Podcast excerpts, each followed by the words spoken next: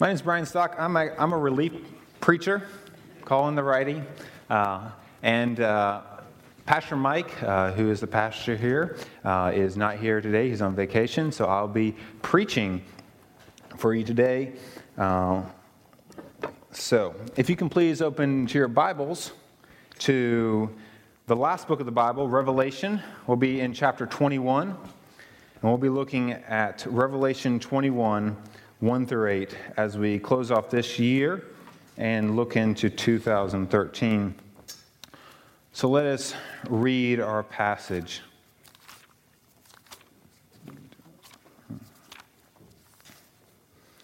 Revelation 21. Then I saw a new heaven and a new earth, for the first heaven and the first earth have passed away and the sea was no more. And I saw the holy city, New Jerusalem, coming out of heaven from God, prepared as a bride adorned for her husband. And I heard a loud voice from the throne saying, Behold, the dwelling place of God is with man. He will dwell with them, and they will be his people, and God himself will be with them as their God. He will wipe away every tear from their eyes, and death shall be no more. Neither shall there mourning, nor crying, nor pain any more, for the former things have passed away. And he who was seated on the throne said, Behold, I am making all things new. And he also said, Write this down, for these words are trustworthy and true. And he said to me, It is done. I am the Alpha and the Omega, the beginning and the end. To the thirsty, I will give from the spring of the water of life without payment. To the one who conquers, will have this heritage. I will be his God, and he will be my son. But as for the cowardly, the faithless, the detestable, as for the murderers, the sexual immoral, sorcerers, idolaters, and liars, their portion will be in the lake that burns with fire and sulfur, which is the second death. Will you pray with me? Lord God, there is great hope in this passage for our souls today. May you illumine our hearts. May you give us eyes to faith to see so that we can be, like you said in the passage, one who conquers because you have conquered already. May we trust in you more. Lord, be with me as I preach. May you anoint me with your spirit. May my words be your words for the people of God.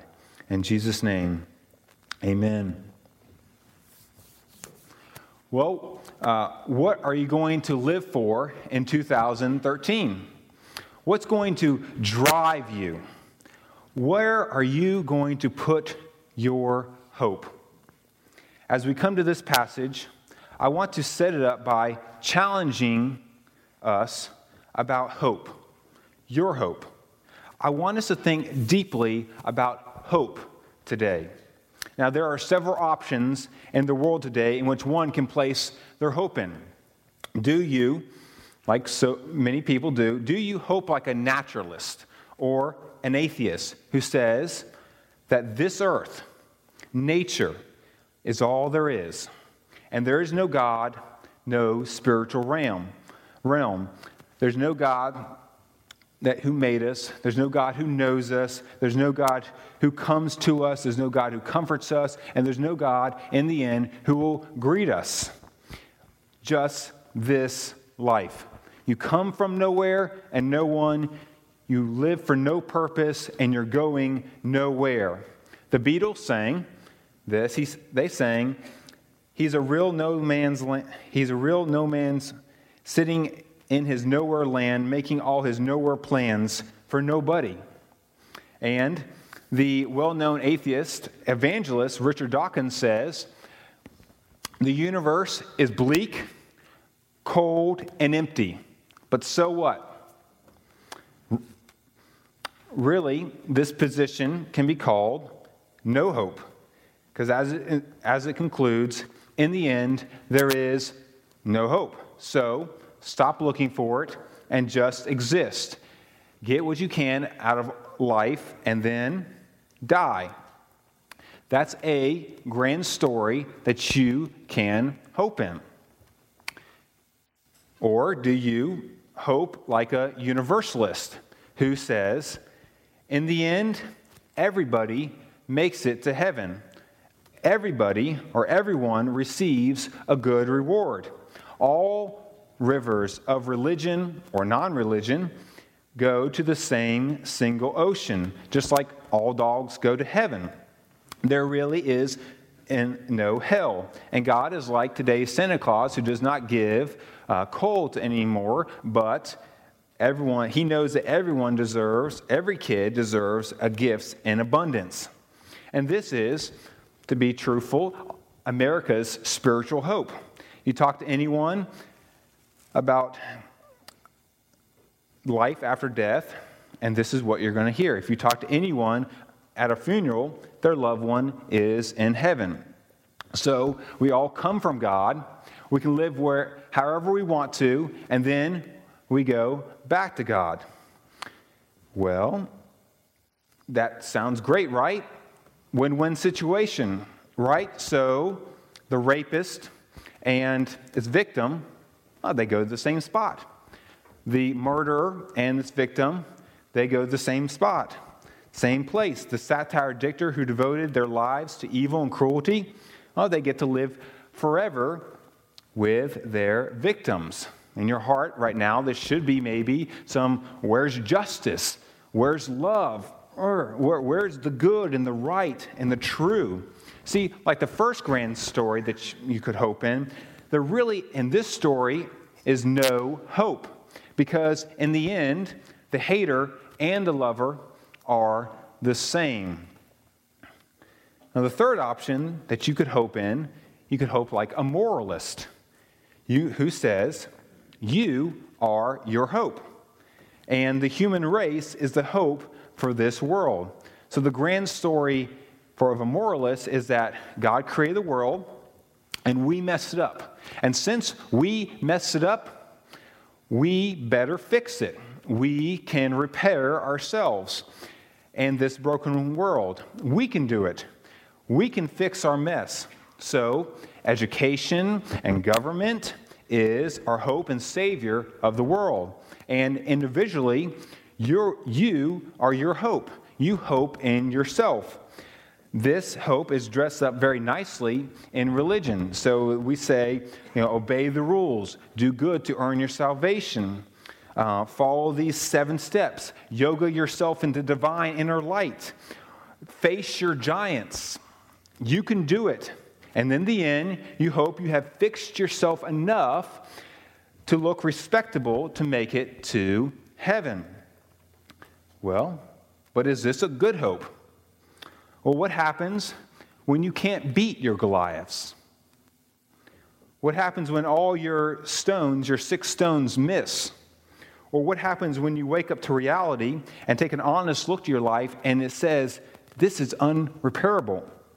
See, in this option, there really is no good Savior. Because if you can't do it, and by the way, you can't, then you then there is no other Savior. There is no one to help. There is really no good hope. And this leads us to Christianity, our fourth option and our first point of the passage if you're taking notes. In Christianity, your hope is Jesus. There, so there is hope, and you and I are not that hope. Jesus is our hope, and He is making all things new. Jesus says in verse 5 And he who seats, sit on the throne says, Behold, I am making all things new.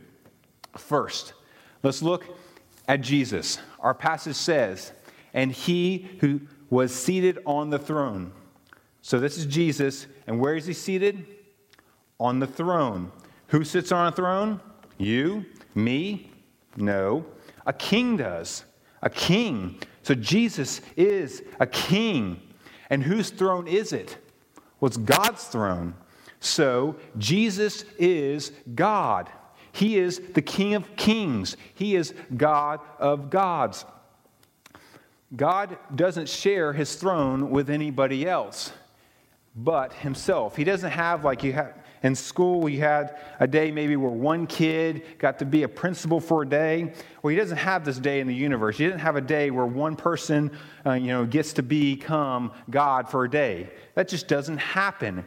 He is always on the throne. He sits on the throne. He rules and he reigns over his kingdom. He is sovereign. Jesus says, verse 6 I am the Alpha and the Omega, the beginning and the end. Jesus is in control from beginning to end and everything in between. And Jesus' rule, Jesus' reign is from first to last. Nothing goes outside of it. So, the grand story, according to Christianity, was written by God. The Christian hope is that is in the God who wrote the story. It's not of chance or fate or we create our own destinies. No, hope is in Jesus, who is God, who is King over the story. And the grand story of Christianity is found in the Bible and the, the book that God wrote. And so we find ourselves on the last page, but to understand it, we must turn to the first page. And so on the first page, we first see that God exists. Before anything, God exists. He's independent, He's self existing, He doesn't need creation. That's amazing. That is amazing. But in his overflow of his glory, he wants to create creation. And so he does. He speaks and is done. God created the world good heaven, earth, sky, and land, plants and animals, and finally, people. So we were made by God. We, we began our story by we were made by God. We were made in His image with dignity and worth and value from our Creator. And we exist. We exist for God. God spoke to us in relationship and gave us moral commands to follow for our good. These are things that we can enjoy. But, or instead, we, we walked away. We walked away and rebelled against our Creator. And so now we are hopeless without God. Hopeless without God. The Bible calls this hopelessness sin. And some of you don't like to hear about sin. You don't like to be called sinners. But let me say to you that it is incredibly helpful to believe in sin. It, it explains the world in which we live in, it explains the world and why it is not the way it should be, it explains why you, why we are not the way we should be. Sin is anything contrary to God morally. It is omission, things that you shouldn't have done but have but did. It is commission, things you should have done, but you didn't. It's found in our words and our thoughts and our deeds and our mind and our heart. And when man fell, rather than turning everything into gold like Midas did, you know, everything that we touched, it broke. It broke. And so there is a broken creation, broken lives, broken relationships, and broken worship, and broken churches. And we are hopeless in and of ourselves. So, at this point in the story, we have God who is self existing, doesn't need creation, and we have man who is walking away from God, rebelling against God, but does need God. He does need God. We do need God. Now, God could have let man go rightfully, or God could have wiped away these rebels both leaving man without hope. But instead, instead, God in his grace over the course of history comes, speaks promises that he will come and rescue and make all things new, that God will be our hope. And then at the right time, at the right time, Jesus came, Emmanuel, God with us, to rescue and to make all things new. And then in his perfect life and his atoning death and his victorious resurrection, Jesus begins to usher in the new creation. He's making all things new, reversing the brokenness which we have caused, redeeming the broken who now can hope in Him. And in the end, the vision of the Christian hope is in the vision which is given to the Apostle John here, stating, I will make all things new. So, the Christian story is not beginning, middle, and then end, but no, the Christian story is beginning, middle, new beginnings. New beginnings. And so let us see this new beginnings of where we're going. And the first thing that we want to look at is that in this new beginnings, there's Jesus has a new place, which a new place. During the final days on earth, Jesus gathered his disciples in an upper room uh, to strengthen them and to, to comfort him, them, their hearts for the immediate hour that was upon them, which was his death. And Jesus promised a new place for his followers. Jesus says in John 14, 1 through 3, he says, Let not your hearts be troubled.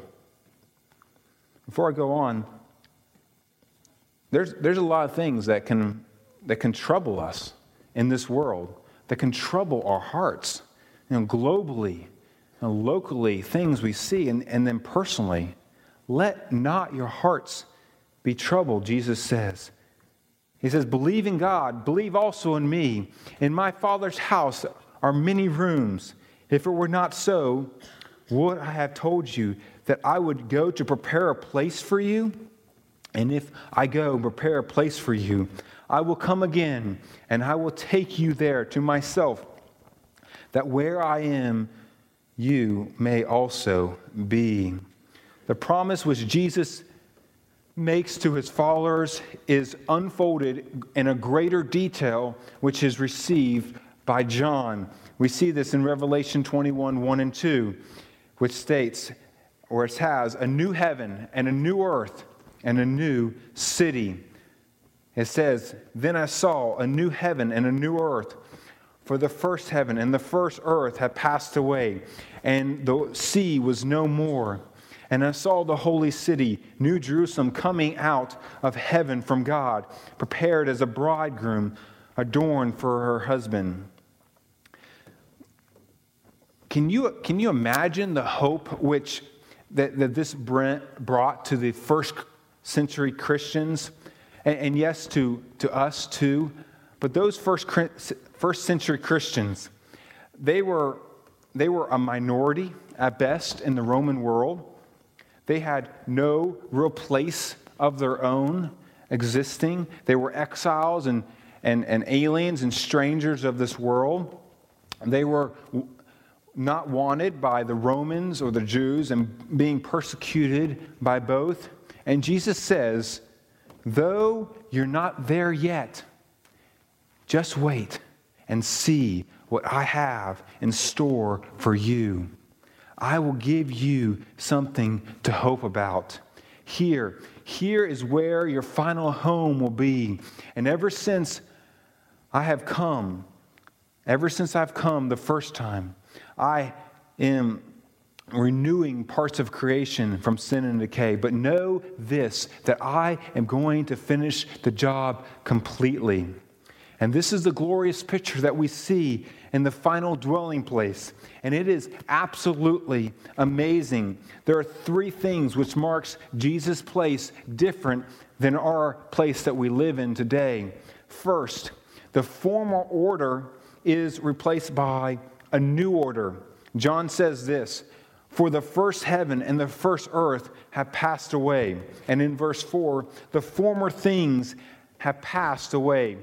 Everything which we broke, Jesus renews.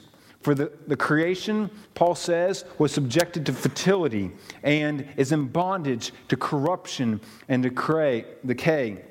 And scientists, they have a, a, a, big word for, or big thing for this. He says, eh, they, they call it this second law of thermodynamics, which states that all systems denigrate when left to themselves. The Bible has a theological reason the effects of sin.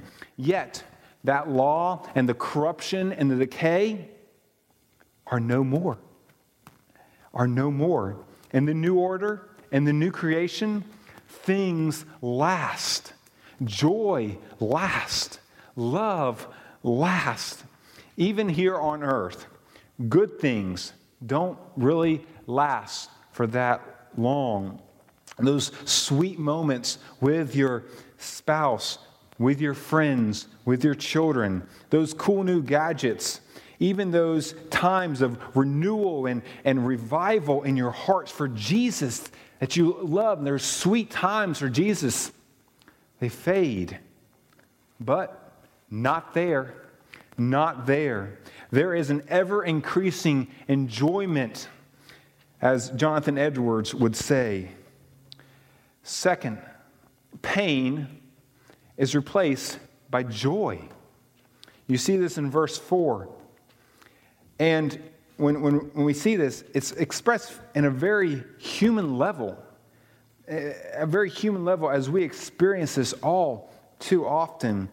Verse 4 Neither shall there be mourning, nor crying, nor pain anymore. Again, for the former things have passed away. Much of our lives are marked by pain and suffering. It's due to sin. But you see, here, no more sin. No more sin. There is no more sin which is, causes so much of our pain. There's no more dark days or sleepless nights. Jesus has dealt with it, all of it, all of it. When Jesus first came on the cross, he said, It is finished. It is finished. And the mission of Jesus was to take the condemnation and the penalty of sin and to justify and to forgive all those who would believe in him and who would trust in him and to disarm Satan so that no longer could our adversaries accuse us of sin. And this he completed perfectly. He completed his mission perfectly, securing our salvation. But sin still resides, Satan still fights. But here, verse 6 it is done. It is done. So, Jesus, first coming, he inaugurates the kingdom on his first coming. But here, he brings it to consummation. As Revelation 20 reveals, Jesus finishes off Satan once for all, and there now is no more sin and there is nothing unclean in Jesus' new place. Revelation 21 27 states, But nothing unclean will ever enter in. The people of God will be glorified, and sin is no longer a part of our experience and existence. It is done away with. And third, death is replaced by life. You see this in verse 4. Again, he wipes away every tear from their eyes, and death shall be no more.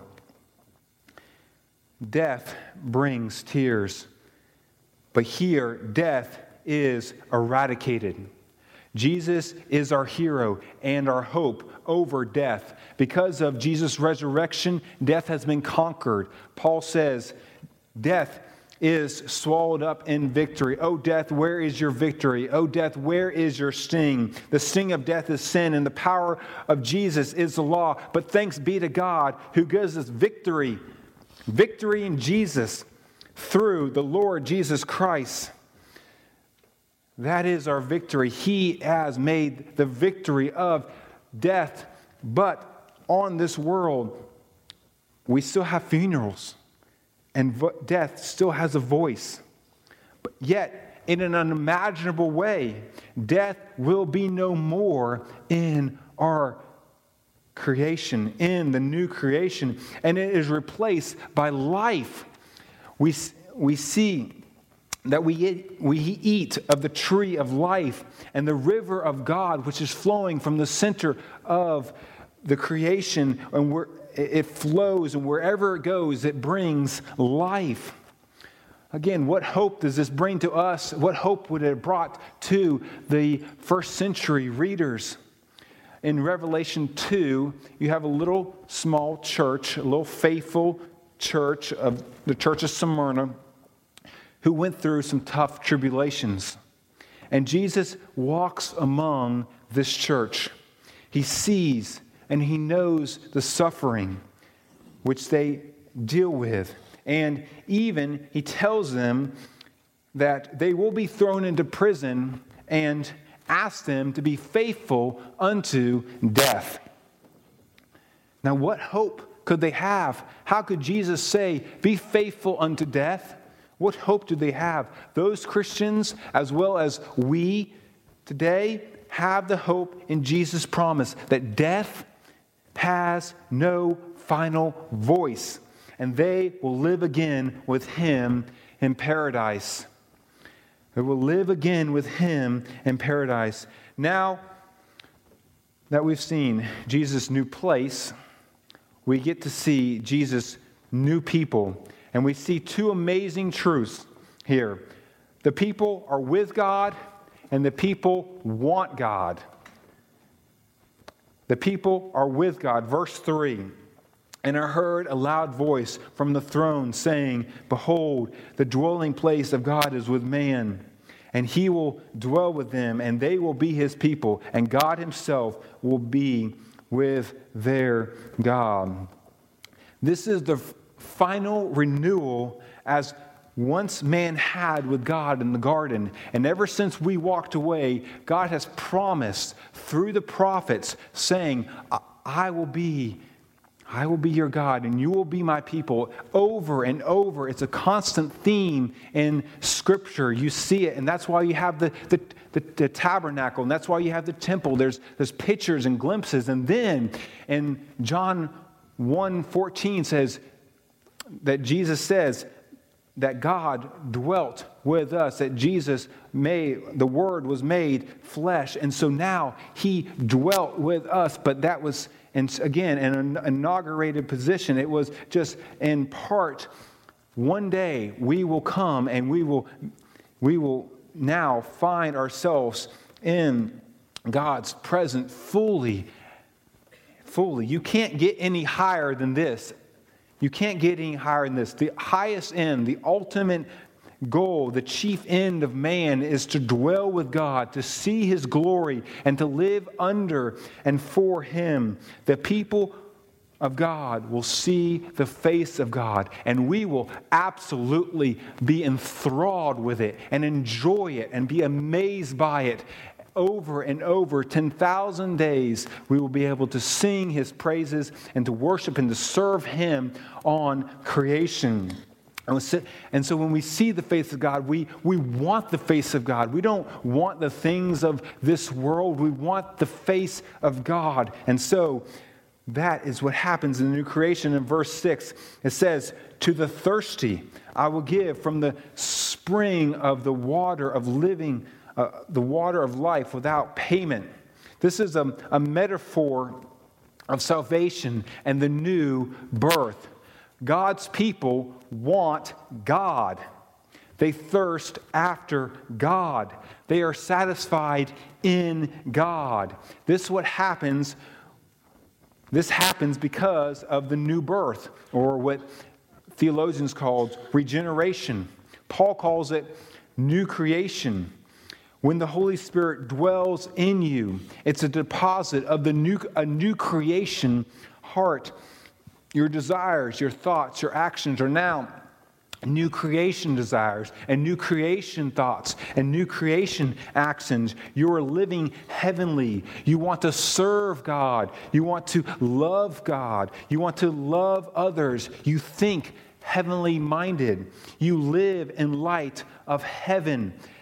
This is the desire of the Christian. Yes, today we still experience the frustration of Romans 7 and the battle within. But in the new creation, as Jesus' new people, we will only have one desire. One thing I ask, and this is what I seek to gaze upon the, the Lord. We will have that one desire, and that will be Jesus. We will have that one desire. Oh, and, and by the way, by the way, you can't buy it.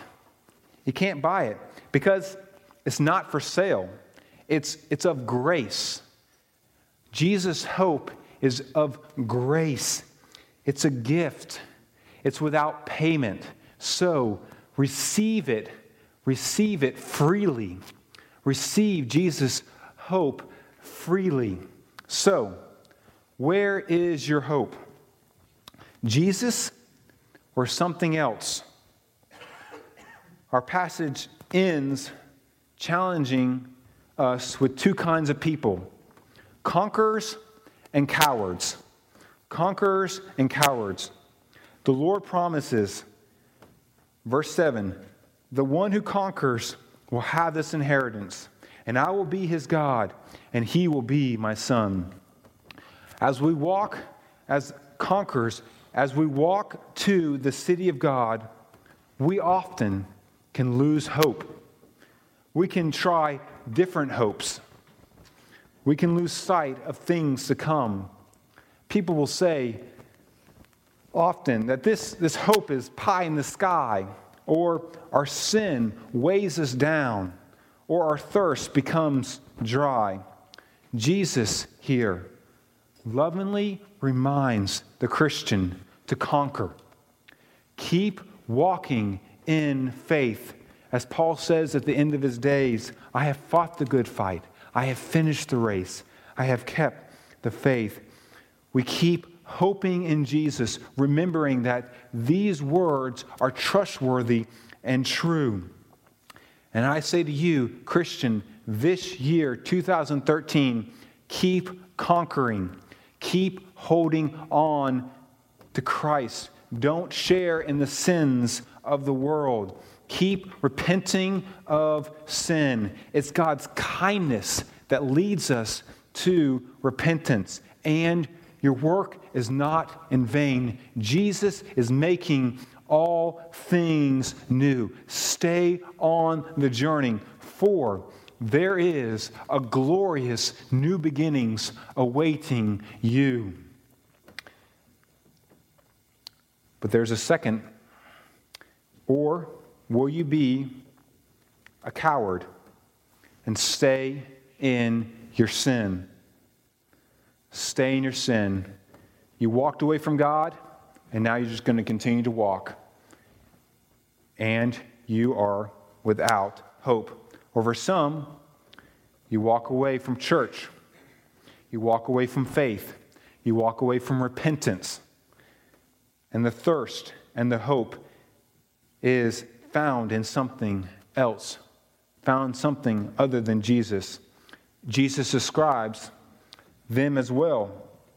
Verse 8 But as for you, the cowardly, the faithless, the detestable, as for the murderers, the sexual immoral, the sorcerers, the idolaters, and all the liars, their portion will be in the lake that burns with fire and sulfur, which is the second death. There are some of you which this describes. For you, you hope in your sin. You love your sin. And Jesus says, Your hope turns into horror. So, as Jesus says to the seven churches, and I say to you, repent. Repent. Stop hoping in your sin. Stop hoping in yourself. Admit it is hopeless and hope in Jesus. There is still hope, but you must repent of your sins and hope in Jesus. So, the Spirit says, Come. He says, Come. Come, all who desire to conquer. Come, come. Let the one who hears says, Come. Let the one who thirsts, do you thirst today? Come, come, and let you drink water without a price. Let us pray.